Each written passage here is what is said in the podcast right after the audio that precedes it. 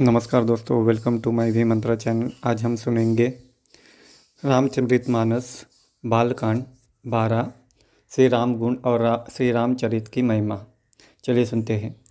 वे मेरी सब तरह से सुधार लेंगे जिनकी कृपा कृपा करने से नहीं आगाती राम से उत्तम स्वामी और मुख सरी का बुरा सेवक इतने पर भी उन दयानिधि ने अपनी ओर देखकर मेरा पालन किया है।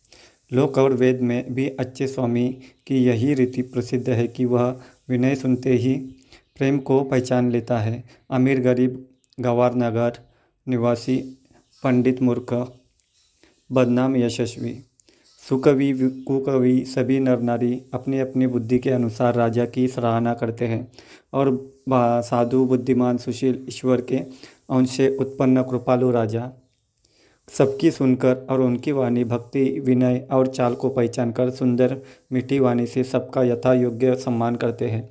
यह स्वभाव तो संसारी राजाओं का है। कौशलनाथ, श्री रामचंद्र जी तो चतुर शिरोमणि है। श्री रामचंद्र, राम जी तो विशुद्ध प्रेम से ही रिश्ते हैं। पर जगत में मुझसे बढ़कर मूर्ख और मलिन बुद्धि और कौन होगा? तथापि कृपालु, श्री रामचंद्र जी, मुख दुष्ट मुझ दुष्ट सेवक की प्रीति और रुचि को अवश्य रखेंगे, जिन्होंने पत्थरों को, जहाज़ और बंदर भालुओं को बुद्धिमान मंत्री बना लिया। सब लोग मुझे श्री राम जी का सेवक कहते हैं और मैं भी कहता, कहलाता हूँ। कृपालु श्री राम जी इस निंदा को सहते हैं कि श्री श्री सीतानाथ जी जैसे स्वामी का तुलसीदास सा सेवक है। यह मेरी बहुत बड़ी ठिड़ाई और दोष है। मेरे पाप को सुनकर नरक ने भी नाक सिकोड़ ली है। यह समझकर मुझे अपने ही कल्पित डर से डर हो रहा है। किंतु भगवान श्री रामचंद्र जी ने तो स्वप्न में भी इस पर ध्यान नहीं दिया। वरना मेरे प्रभु श्री रामचंद्र जी ने तो इस बात को सुनकर देखकर और अपने सुचित रूपी चक्षु से निरीक्षण कर कर मेरी भक्ति और बुद्धि की सराहना की।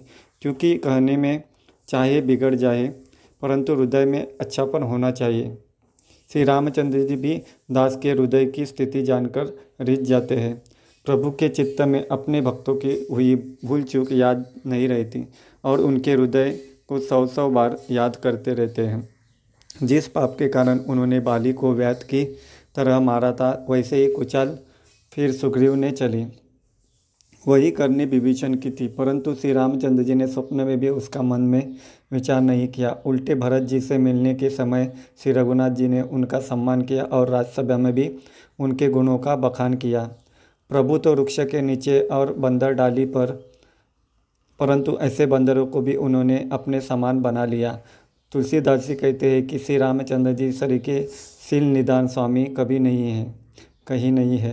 हे श्री राम जी, आपकी अच्छाई से सभी का भला है। यदि यह बात सच है तो तुलसीदास का भी सदा कल्याण ही होगा।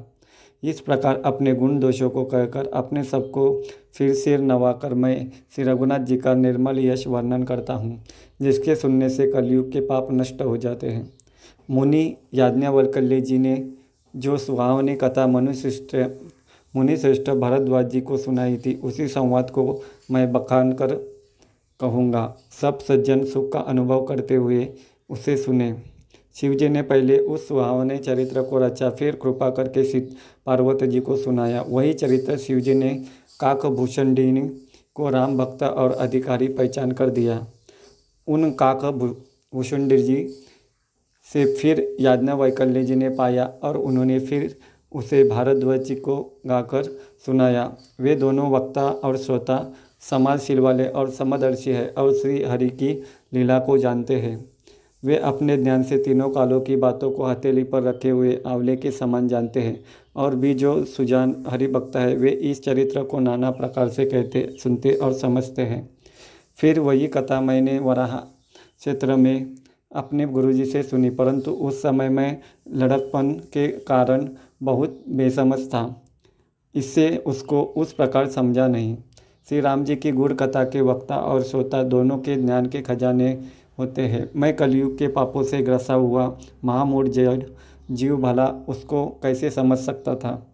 तो भी गुरुजी ने जब बार बार कथा कही, तब बुद्धि के अनुसार कुछ समझ में आई।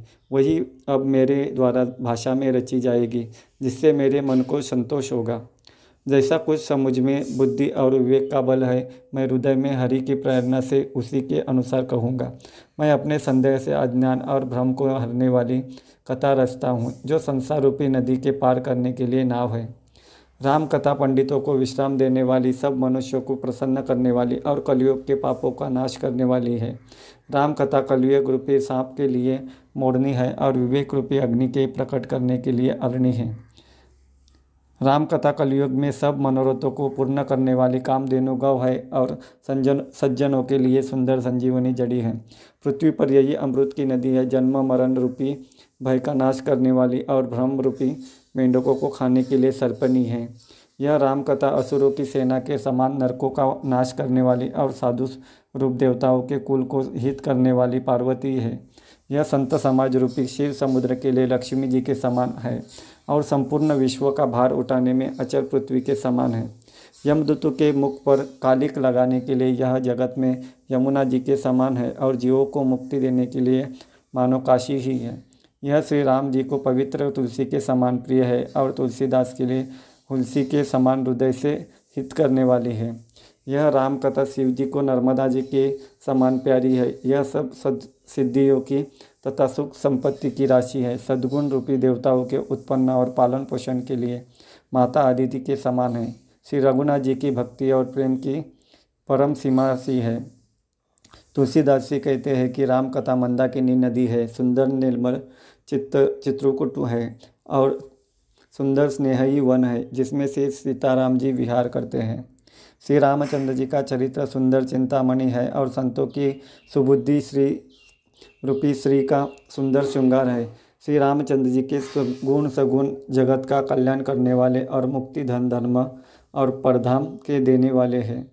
ज्ञान, वैराग्य और योग के लिए सदगुरु है और संसार रूपी भयंकर रोग का नाश करने के लिए देवताओं के वैद्य के समान है। ये श्री सीताराम जी के प्रेम के उत्पन्न करने के लिए माता पिता है और संपूर्ण व्रत, धर्म और नियमों के बीच है।